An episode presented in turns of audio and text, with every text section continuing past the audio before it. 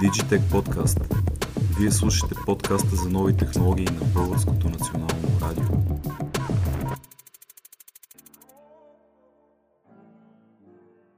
Благодарим на всички, които отново избраха Digitech Podcast, подкаста за дигитални технологии на Българското национално радио или подкаста за дигитален маркетинг, както напоследък ми казват на шега всички хора, които гостуват.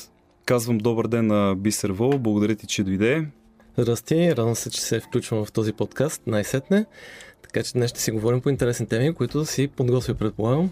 Ще си говорим за Фейсбук. Много благодаря, че дойде. Отдавна искам да бъдеш мой гост. Отдавна искаме аз и моите колеги тук да бъдем твои кадри, да бъдеш наш консултант, защото само полезни неща можем да научим за Фейсбук от теб. Супер.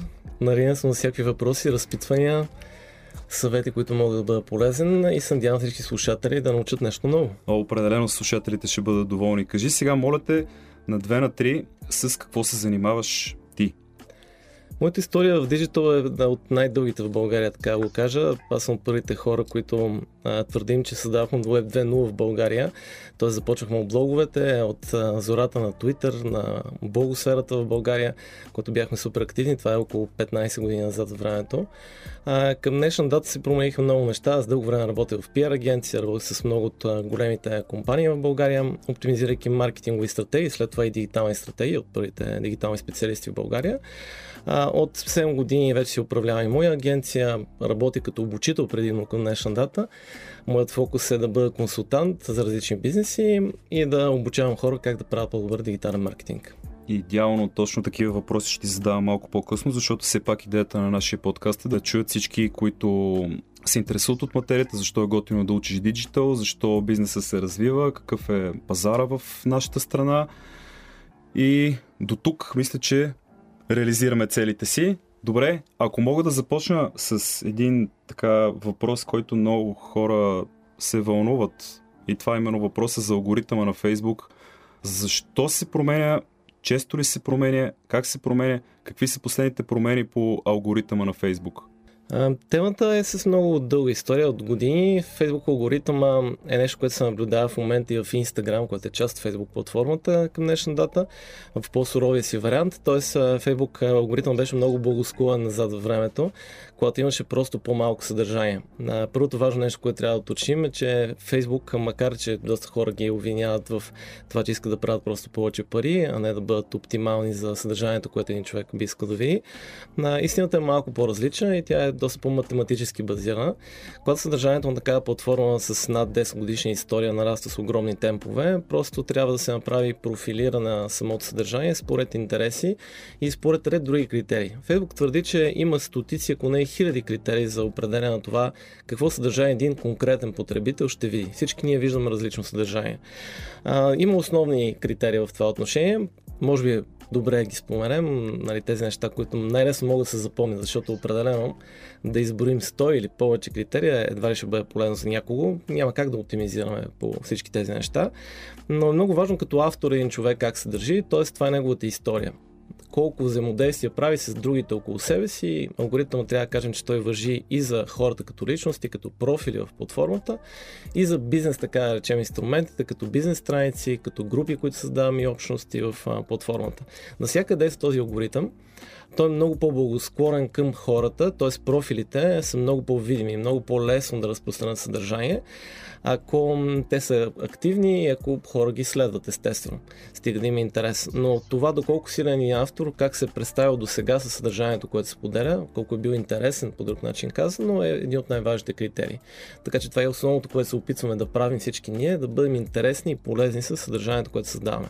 В момента при сегашните а, актуални промени ли е това нещо? Интеракцията с близките да се дава предимство на нея или е някаква по-дългосрочна тенденция, за която? А, това е тенденция, която започна преди около две години, където дори официално видео в Facebook заявиха, че хората стават а, по-важни. Малкото във фермата на животните, всички животни са равни, но някои са по-равни от другите. По-равни от а, това се случва в платформата. Има изкуствено, да речем, по, по-силно показване на профилите, защото Facebook е установил с изследвания, че ние се интересуваме предимно от своя кръг от приятели в тази платформа.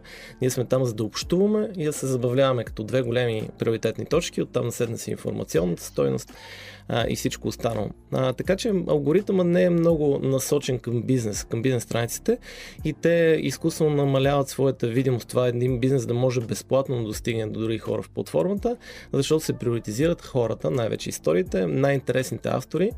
Приоритизират също така и медии. Това е полезно се знае, особено когато съм в БНР. Медиите имат малко по-голям плюс в отношение да създават много истории, много новини и те все пак да запазят не лоша видимост. Така че медиите до някъде като страница, като вид, като бизнес страница са малко по-добре, но профилите имат огромно предимство. Несравними са нещата. Групите също имат доста голямо предимство пред бизнес страниците общностите имат а, сега много голямо развитие и като функционалности, и като фокус на платформата Facebook, а, така че това е един канал, който не е напразно сега се използва много активно. Добре, групите са по-привилегировани за, от, от алгоритъма, така ли да го разбирам? А, да, някакво За органично достигане. Те са по средата, да. Те да. са по-привилегировани, отколкото са бизнес страниците pages на Facebook, но определено отстъпват пред профилите. Хората са най-важното. Определено профилите са най-важното. Е, и ако завършим темата за, за основните четири критерия, които са най-важни, освен този това авторство, кой точно споделя съдържанието, дали е страница, дали е профил и какво съдържание споделя до сега, колко е бил интересен, важно е колко е актуална новината, колко скоро е споделено на съдържание. Съдържание споделено преди една минута е много по-вероятно да се види, отколкото преди 5 часа, ако то е споделено. Важно колко интеракция е събрало едно съдържание и важен типа на пост. Една доста интересна тема. Т.е. дали е видео, дали е снимка, защото всеки един от нас харесва различно съдържание и Facebook много силно профилира според това какво гледаш. Дали видеа или снимки. В случая видеото отново ли е с най-голям приоритет? А, не бих казал. Видеото има много голям приоритет от година-две в платформата, особено пък лайв видео. А, това си е тенденция на Facebook, която е при повечето социални мрежи и сега прелива към VR, така да се каже, mm-hmm. между ерите. А, но от гледна точка на предпочитанията на човек, той сам избира какво харесва повече. Той е с поведението си. Ако гледаш повече видео, е много по-вероятно да видиш органично или платено съдържание, което е Facebook видео. ще ти предлага повече Абсолютно, видео. да. Така че това е много персонално. Всеки човек решава за себе си, тъй като фида е персонален не бих казал, че нещо в това отношение като тип съдържание се преферира повече. Съответно най-предпочитания, най-популярният формат за 2021 година не можем да го определим точно, защото е индивидуален. Да, да, има и друга, има друга причина. Видеото е много предпочитано и харесано, но по-трудно за създаване. Много падна бариерата, особено чрез смартфоните и по-лесното и качествено съдържание от един смартфон, което може да се заснеме. Но все още повечето бизнеси имат сериозни затруднения да правят видеосъдържание. Това е истината. Иначе то се профилира и се предпочита все повече като глобална тенденция, но остават някои затруднения. Аз специално после съм приготвил няколко въпроса за видео, които ще искам да ти задам, но да те върна да те върна малко по-рано на това, което каза за медиите, профилите на медиите. Много хора споделят това мнение, че самия медиен бранш е пострадал доста сериозно при органичното достигане на съдържанието си в последните две години. Смяташ ли, че има някакъв такъв тип общетеност за такъв тип бизнес? Като една медия, която има корпоративна страница, чрез която иска да пуска своите новини, но няма това достигане, което имаше преди. Забелязва ли си това нещо или някакъв вид мит? Да, бих казал, че а, това е следствие. Следствие на, на някои тенденции, които се случиха. От тази страна Facebook дори официално заяви, че ще намали видимостта на страниците, което абсолютно въжи и за, и за медии. Така че всички заедно отидоха надолу видимостта, стига да не са склонни да си платят. И при медиите другото важно следствие е, че те се дадат много съдържание. В крайна сметка медията това и е работата, да бъде източник на съдържание. И когато една медия е нормално ден публикува не е веднъж или два пъти, а понякога 30-40 да, пъти. Новините са постоянно, да, както а, и това огромен обем, който първо се наслага и малко се пречи, понеже един човек не може да види прекалено много съдържание от един същи източник. А, така че има малко пречене между самото съдържание, което вече е разпространено. От друга страна, трудно медията да спонсорира 40 неща наведнъж и за бюджети при такова съдържание са трудно предвидими да има, има сериозен фокус. Така че именно защото пострада органичното безплатно съдържание, ефекта се отрази и на медиите и това е така.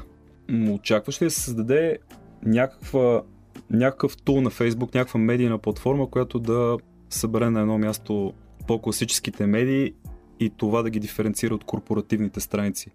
Имаше го като идея, имаше идея да се даже структурира на различни фидове, понеже знаем до ден днешен, въпреки разните тестове, неща, които временно са се появяли в платформата, винаги ние разполагаме с един нюсфид и това е от най-трудните неща за обяснение по принцип по отношение на алгоритъма а, хората да разберат, че се конкурират не просто с конкурентите си в своята ниша, а с всичко, което създава съдържание, всеки един обект, който създава съдържание.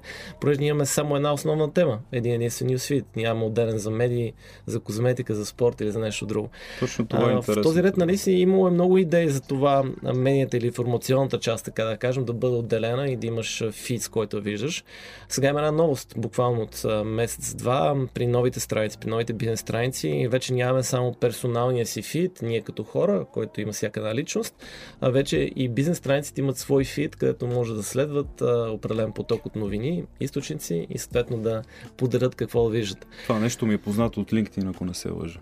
Да, да. А, така че има, имам някои ходове, но не бих казал, че за момент има зряла идея, която да отдели информационната част от, да речем, забавлението и общуването с приятелите в Facebook. Добре, по-добрият вариант ли е да разчитаме на една новинарска група? Ето аз те питам като човек, да се занимава с социал медиа тук в радиото от 3 години, постоянно, всеки ден, дори уикендите и по-доброто достигане и тези неща, които са ми важни, предпочитам да отидат в група за новини или група, която е профилирана за, примерно, регионални новини и нещо такова. Как ти се струва това? Работиш вариант ли е, внушавам ли си? Съпоставимо с Newsfeed и това, което се случва в момента, нали говоря? А, абсолютно. Не напразваме толкова разпространението на, така да се каже, групи по интереси, където нон-стоп се споделя предимно новини. В смисъл, друго съдържание не се създава, то даже не е авторско, просто се пресподеля от различни информационни източници. Именно защото групите силно засилват видимостта. А и затова групите се предпочита метод. За жалост и много в жълта сфера и в сфера, където по-скоро се търси сензация, отколкото нали, Клик, говорим с Гони се клика, да, точно Клик, това е. Много тактики има това и това е едно от хубавите неща. Всъщност в помощ на медиите последните години Фейсбук има огромна война с дезинформацията, с фалшивите новини, с премахването на, на автори, точно по тази първа точка за оптимизация, за която говорихме, авторството и предишната история.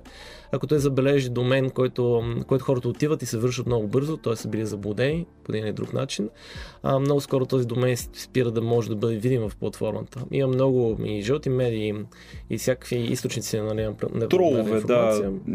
При... които са били спрени, да. Адски са видими тия неща, когато наближават избори или когато има протести. Това ти го казвам като човек, който следи всичките коментари на всичкото съдържание, което се случи последните две лета при нас. Както и да е, затварям скобата, че е много голяма. Да, може би е полезно да добавим, че наистина със времето Фейсбук много активно показва медиите, които си показват, че се интересуващи от тях. Така че според мен оценката е, че всеки един човек вижда не повече от 10 основни медии. Говорим от спорт до политика, когато са в новинарската сфера, на които е видял, че Фейсбук е, е видял, че той човек се доверява и съответно вижда основната си информация именно през тях, а не цялото портфолио от медии. Добре, да минем на продажбите. Защо да изберем Фейсбук за нашия бизнес? И ще ти кажа после защо те питам. просто, просто много генерален, естествено. Да. Той няма как да е абсолютно верен в генералния си смисъл. Има, има и бизнеси, които не е задължително са най-подходящи. Фейсбук, кога, как определяме дали е най-силен? От една страна специално за България. Той е доминантен хегемон буквално на социалните социалните медии за България.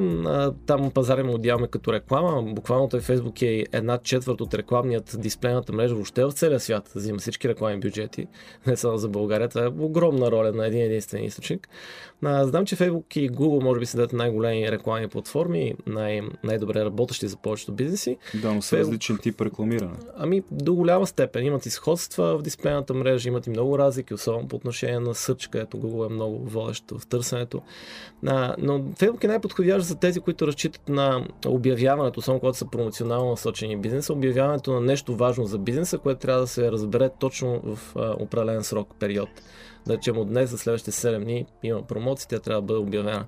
Това е така Имам, защото наречени... е проактивна реклама. Да, това е така наречената нужда от awareness, да пуснеш Предполагам за това говорим. Да, да, да Кампания. разберат много бързо, че има нещо. Както телевизионната реклама по-лесно за всички слушатели да се направи асоциацията. Дисплейната реклама показва директно прочита на хората нещо, което рекламодателя е решил, че иска да им каже. Докато при търсенето обикновено обратно, там е пасивна реклама, защото човек търси нещо, което вече е разбрал, че му трябва и намира реклама. Предложения, които там а, се опитват да решат неговия казус.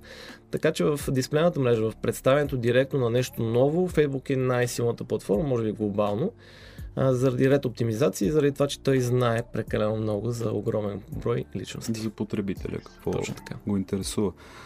А, добре, ако се занимаваме с B2B, например, можем ли да посочим някоя, не някоя, можем ли да посочим пример за добра кампания? Успешна, айде, добра е субективно. Това дали ще му хареса на клиента или на теб като специалист. Една успешна кампания. Успешна кампания не съм умислил нали, конкретно, която да кажа, но важното е да се разбере, че бизнес то бизнес работи по много сходни принципи, а, само че измерването е по-сложно, по-сложно в платформата. Нали, в прекалено много хора си мислят, че на бизнес се продава много трудно и нали, няма общо с Фейсбук, но това не е така поради проста причина, че ние винаги продаваме на хора. Нали, този, който взима решението, както ние професионално казваме decision makerите, в един бизнес отново са винаги хора, менеджери на определено равнище. Повечето от тях имат Фейсбук, да не казвам почти всички, за повечето отрасли. А, така че те ще вземат решението. Ние лесно може да ги намерим в платформата, но измерването е много по-трудно, защото в един електронен магазин, простичка асоциация, ако на ден може да се случва стотици продажби и всяка една да бъде замерена откъде е дошла, от коя рекламна кампания, кое е проработил, то при бизнес то бизнес сделките обикновено са по-малко от 10 или десетки. Ние правим да речем 3 сделки понякога на месец. И там да разберем кое точно е сработило и защо от всичките ни рекламни усилия е много по-трудно. Така че основното предизвикателство е там. Защото бизнес то бизнес мога да кажем и, и бизнеси, които и аз правя, да речем, с обучение, понякога продаваш на фирми, понякога на физически лица, но когато са в по-малък обем тези, тези продажби, там много по-трудно е измерването и разбирането кое работи и съответно трябва да се проверява по друг начин и в много комуникация с самите клиенти. Тоест бизнес трябва да комуникира силно с лицата, които го представляват и да разбере кое работи. Това е по-голямото предизвикателство. Добре, когато си говорим за рекламни кампании, за цялостното рекламиране чрез Фейсбук, наблюдаваш ли миграция на бизнесите към други социални мрежи с цел правене на продажби? Повече LinkedIn, повече Instagram, доколкото знам Google не, не е точно такъв тип, затова не го поставям като пример, чисто за социална мрежа. Да, Google се опита, но не успя така да се каже социалната мрежа. Провалиха, според че няма. доста, на доста етапи се провалиха, така да кажем. но иначе отлив не е съвсем точна дума. Фейсбук продължава да расте, но има отлив от някои пазари, от някои най-старите пазари, каквато е част от Западна Европа, понякога в Штатите а, предимно по-млади потребители решават, че това е малко по-консервативна, да казвам за стари хора платформа, но по-консервативна, по-интересни са мобилно базираните. Трябва да разберем мисленето за тези платформи, каква е голямата им разлика и аз това искам да акцентирам в момента, а, че новите платформи са мобилно базирани. Те са просто апове на, на телефонът, което се опитва към днешна дата и Facebook да постигне. Той никога не е бил проектиран да се, да се използва като мобилен ап, той е много по-сложен като платформа и затова и всички маркетолози към днешна дата го ползват на компютър, за да работят пълнофункционално, а докато повече потребители, работи, да. по... потребителите са на мобилен телефон. Те го използват така, както и Instagram, както и TikTok и всички модерни медии. А, така че това е големия стремеж и проблем на Facebook, че той е базиран към една технология, която сега вече става леко отживеете, затова моите казват, ми по-интересно, по-готино е да бъжа в Instagram и там, там има много по-голямо гледане по някакъв прекарно време, в TikTok също много голямо прекарано време. Но да, но е те е са на... Извинявай, че те прекъсвам. Това е защото те са различни по смисъл. Те все пак са става просто там за... има някакво визуално изкуство, докато тук има един дневник на живота ти, с което е започнал Фейсбук. Къде си завършил, каква ти е снимката, какви каква музика харесваш и нали, да не продължавам. Те смисъл са малко различни тия мрежи. Нищо, да. че, нищо, че са направени така, че да прекарвам адски много време на, на телефон и в едната и в другата. Абсолютно прав И Инстаграм е проектиран, даже там много видимо как всичко, винаги, визуалното е първо. Ако във Facebook текстът е първо, след това е визита, в Инстаграм винаги визуалното е първо и е задължително. Не можеш да пуснеш нещо без визуална част, без изображение, без видео. А, така че те са насочени към нова посока и затова Facebook леко изостава и леко изглежда ретро за някои потребители, особено най-младите, mm. където е единственото място за отлив, би казал, другите места не, не е толкова съществено. Но иначе ползва се вече и LinkedIn, доста интересна платформа за бизнес, не като нещо, което прекараш много време, а като сериозен бизнес платформа и добра възможност за бизнес то бизнес. Но там рекламата е значително по-скъпа. А, по-скоро като органично присъствие. Много бизнеси се върнаха към, към LinkedIn и неговото ползване. Да, TikTok още не е толкова сериозна платформа за, за маркетинг, а, може да стане в бъдеще, докато Instagram е вече развита и продажна платформа. Instagram в никакъв случай не трябва да се подценява в днешна дата. От година на година, по моят скромно схващане, Instagram стават по-силни и по-силни. Но коя има най-много потенциал да стане да стане лидер? Все още ли Фейсбук или повече ами, За момента Фейсбук продължава да бъде лидера. Сега естествено, когато говорим за лидер, трябва да сложим критерии. Нали, в кое отношение да. има неща, където Фейсбук изостава. Нали, така цялостно, като общи статистики, така да се каже, в повече си показатели, Фейсбук определено не е стигнат и няма и съвсем скоро да бъде стигнат. Но Instagram е най-ключовото нещо като инструмент на Фейсбук екосистемата и от апликации, от възможности към тях принадлежи и Messenger, знаеш и други, и други възможности. Сега VR е много важна посока, която Facebook много инвестира и скоро ще, ще отвори цял хоризонт. Но Instagram е много важен заради най-голямата новост, която промени пазара последните две години и това са Stories. Stories е най-голямата битка на социалните платформи, да направят всички се надпреварват да пуснат там да, а, този формат първо и след това и да намерят рекламни формати. А, в момента Facebook има огромен проблем, че хората гледат прекалено много сторис и в Instagram, вече и в Facebook по-малко, но главно се създават там, а там пък няма много рекламни плейсменти. Там има само един а, всъщност рекламен плейсмент, начин на появяване на реклама, всичко останало в останалата част от платформата. Тоест как а, би изглеждала една реклама в стори, това искаш да кажеш? Да, как има да един начин продукта... да сложи стори карти като реклама. А, това е основен начин, който появяваме реклами в сторис. Други не са предвидени. Цялата инвестиция до сега на Facebook беше в един куп други места, където изкача реклама. Изведнъж пазарът и а, последните изследвания от миналата година, които гледах, за стори са, че там отива почти всичко лично. Ние отиваме да следваме, ако имаме малко време на телефона си, гледаме предимно сторите, а не фидовете. Mm. Гледаме стори, за да видим на точно тези моменти истории от същия ден и най-близките ни хора. Там е емоционалната част, докато информационното остава на фидовете. И затова стори е толкова важен и борбата за тях глобално е коя платформа ще бъде хегемон, до голяма степен зависи от това, кой ще спечели борбата за сторис. Интересно. Добре, говорихме си за сторис, но не, не си говорихме за видео. Facebook видео или YouTube, кое да предпочетем?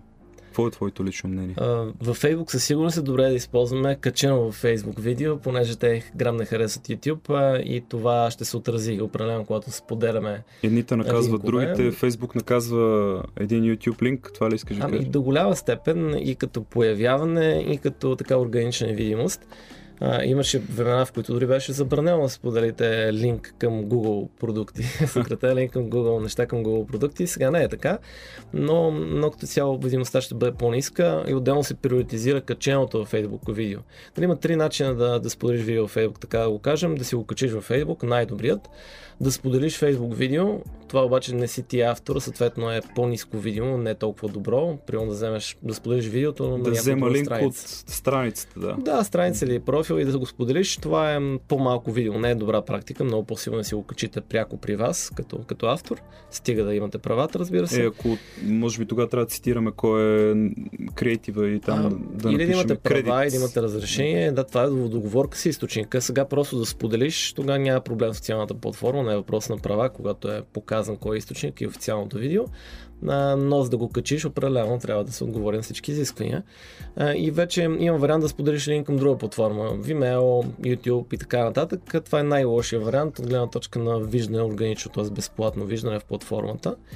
Иначе YouTube, ако говорим за, като канал за видео, за мен е по-силният, продължава да е по-силното място. Напразно сега има много голямо развитие на ютубъри, така казват, те са актуално влогари, които правят съдържание, видеосъдържание Инфлуенсър и маркетинг. печелят до това, да. така че YouTube си е много силен канал и не трябва също да бъде пренебрегван. Да, по-скоро въпросът ми беше, ако правим рекламна кампания, едно и също видео ще го качим и в Facebook, и в YouTube, и в Vimeo, обаче това видео трябва ли да изглежда по различен начин? Имам предвид като дължина, дали да бъде мултиязично, субтитри, или въобще нашата кампания да предпочетем да бъде само в Facebook. Няма значение дали органик или paid, да избереме платформа или едно и също нещо във всичките видеоплатформи, пък каквото стане, стане.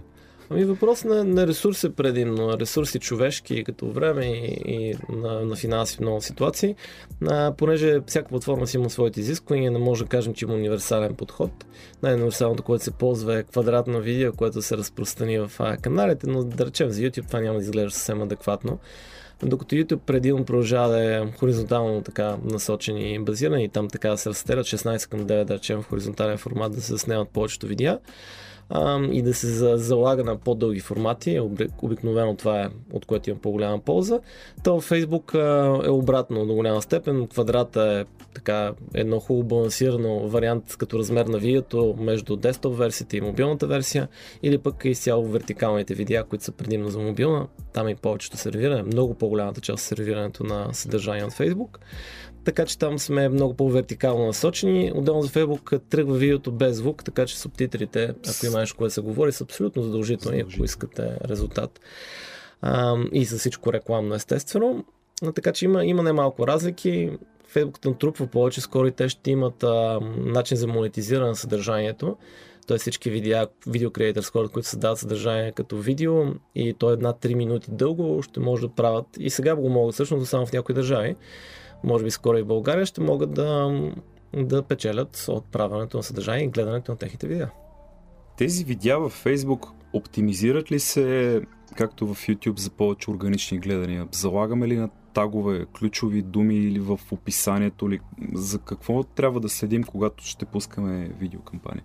Ми, при Facebook далече не е толкова базирано на, на оптимизации и специални ключови думи. Знаете, гуглските продукти като цяло може да кажем, че са много базирани в тази посока, докато Facebook изостава цялостно в съч някакси не му е посок. Не е нещо, което се опитва да, да направи. Там оптимизацията е за хора, не за търсещи машини, така да го кажа. А, тоест трябва да се опитаме да, да изглеждаме по-добре. По-важен е копирайтинга, т.е. изразяването, писането, обяснението, привличането на вниманието с фрази, отколкото говорим за термини или ключови думи, които трябва да бъдат заложени. Имам варианти за, за тагване, за, за отбелязване, но те не бих казал, че бих променил кой знае какво в момента. А, важно е да кажем, че всички постове, не само видео постовете в Facebook, могат да бъдат насочвани органично с препоръка какви хора да ги видят. Има такава опция във Facebook, но тя никога не е била толкова силно работеща, че да я отличим и както, както може да се види, повечето хора не я знаят, има причина за това. Тя не е чак толкова работеща. Затова по-важното е да опишем добре съдържанието, да създадем причина, кукички, както наричаме в маркетинга, за внимание, чрез които да хората да се загледат, да започнат видеото, да му отделят време, да бъде много динамично. Може би това е хубаво да кажем. Структурата на Facebook видеята е различна. А, ние наричаме като повествование обърната пирамида, т.е. същината е да, да кажеш резултати най-важното в самото начало и първите 5 секунди са критично важни където има някои елемента, които трябва да присъстват. Със сигурност бранда, ако става просто за рекламно видео и за нещо, което трябва да принадлежи към определена марка. Със сигурност ключово послание в началото а, и както казах, крайният резултат да се разбере и след това малко тип ретроспекция да се а, разкаже, че в останалата част от видеото как се е стигнал до този крайен резултат. Тоест най-интересното веднага се показва, веднага трябва да печели внимание, ключовата фраза веднага се съобщава, тъй като гледането на социалните видеа и с много малка продължителност, понякога само няколко секунди. Именно заради това е това правило, първите 5 секунди всичко значимо да бъде показано. Визуално, не просто казано, понеже повечето видеята ще бъдат без звук. Това е много интересно, благодаря ти за този детайл, който може би много малко хора са се замислили специално за него.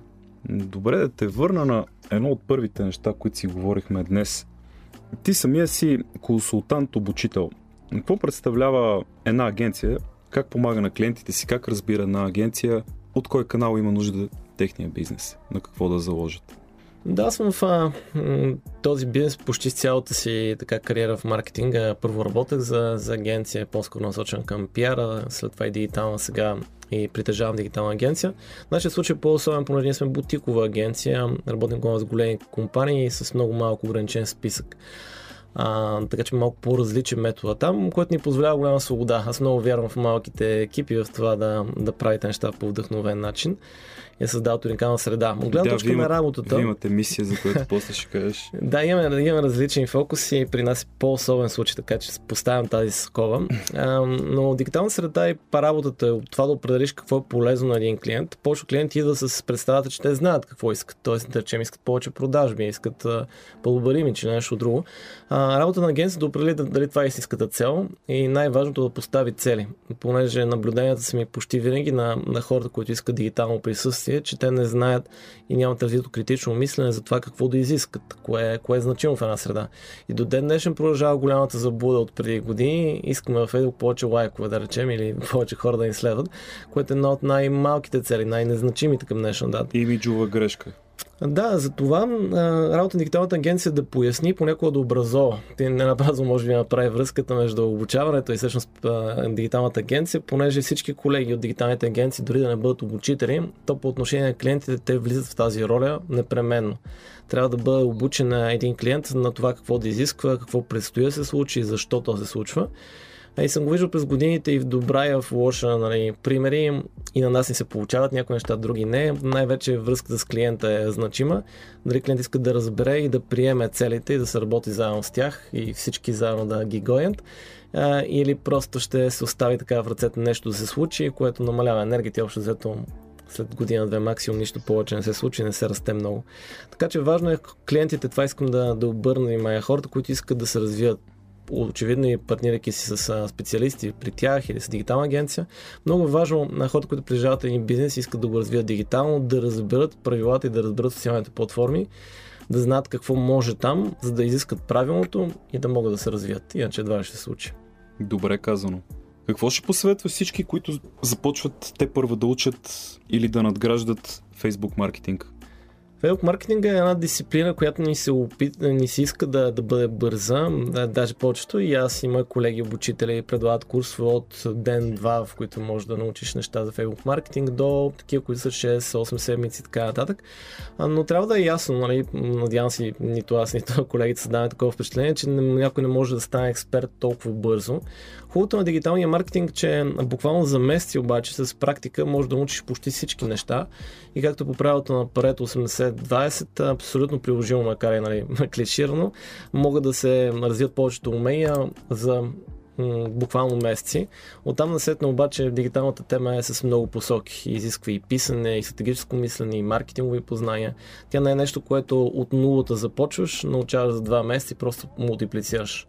Най-трудното дигиталния маркетинг и най-интересното, най-забавното е, че той се променя постоянно, така че не спираш да учиш. И да Това... експериментираш, доколкото съм установил. Да, да, много, много експерименти, много промени. Тъкмо нещо установиш, че работиш и знаеш, че си хванал злата среда и средата се промени. А, така че тя е за хора, които обичат динамиката, искат а, да се адаптират постоянно и това да е тяхно предимство а, пред останалите. Това бих посъветвал хората. Адаптивните хора, които искат да развият нещо, което е едно от най-привлекателните професии в момента.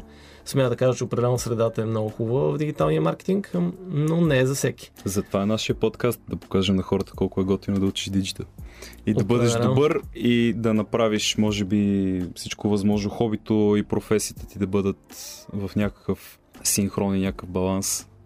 Ми, аз мисля, че много неща, които са като клишета за мечтания на живот, се случват до някъде в диджитал, поне средата е не е лошо оплатена и буквално се нуждаеш само от интернет и компютър, за да си вършиш работата почти във всяка сфера, включително и дизайна, но там насетне естествено а, не може да говорим просто за, за това да си кладиш краката и да правиш неща или пари от нищото. Иска се много адаптивност, както казах, много динамика, много концентрация в някои моменти и носене на отговорност. Така че не е на празно това, което получаваш в дигиталния маркетинг, също толкова голяма и ангажираността.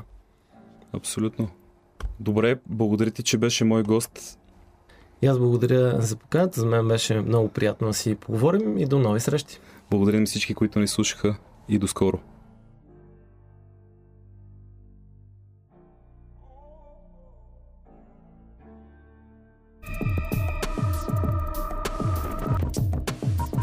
Digitech Podcast. Ако искате да чуете всички епизоди на Digitech Podcast, потърсете BNR Podcasts в Spotify, SoundCloud, Google и Apple Podcasts. До скоро!